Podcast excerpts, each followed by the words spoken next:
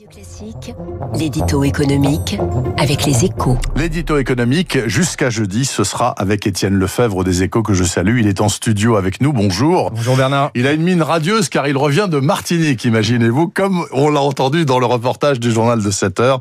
Et ça lui a bien profité, semble-t-il. Étienne, le gouvernement travaille à un projet de chèque vert pour permettre aux ménages les plus modestes d'avoir accès à des produits alimentaires de bonne qualité. Expliquez-nous. Ah oui, ça fut la surprise du chef il y a 15 jours quand Emmanuel Macron a dit chiche, on va le faire aux 150 citoyens de la Convention pour le climat.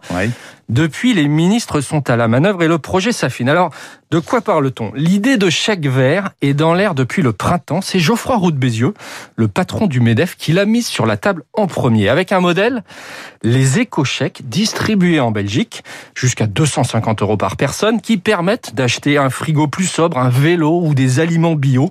La liste des produits est longue, très longue, d'où le veto de Bercy qui craint alors une usine à gaz. Mais Ouais. le ministre de l'Agriculture, Julien de Normandie, revient à la charge à la rentrée avec un projet plus ciblé sur le bio, le local, les circuits courts, financés par l'État. Et c'est ce projet qui va être mis en œuvre via les centres communaux d'action sociale qui distribuent déjà des bons alimentaires aux plus pauvres. Alors, il faut préciser que de nombreux économistes prônent davantage d'aide pour les victimes les plus touchées par la crise. Est-ce que ça vous semble être là, par exemple, avec ces chèques verts, une réponse suffisante Euh, C'est c'est une réponse de plus qui vient compléter de nombreuses réponses existantes. Les propositions fusent en effet de toutes parts. Elles viennent aussi bien de Terra Nova, le think tank de gauche, que de l'Institut Montaigne côté libéral, qui prône jusqu'à 12 milliards d'euros d'aide pour les plus modestes. Même si le montant n'est pas arbitré sur les chèques alimentaires, ce sera beaucoup moins.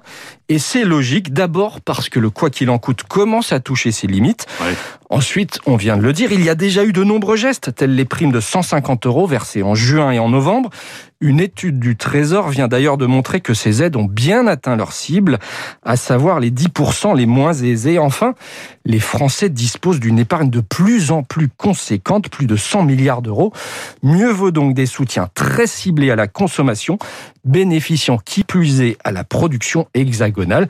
Sur le papier, ce projet de chèque alimentaire est donc prometteur. Merci beaucoup, Étienne Lefebvre. Ne vous éloignez pas trop car vous revenez dans une demi-heure dans les spécialistes avec Emmanuel Faux et votre binôme, donc Faux et Lefebvre tiendra jusqu'à jeudi inclus, ce qui est absolument magnifique. La suite sur Radio Classique, l'invité de l'économie, Emery Doliger. Il a été en immersion pendant six mois à la SNCF pendant et après le confinement du printemps.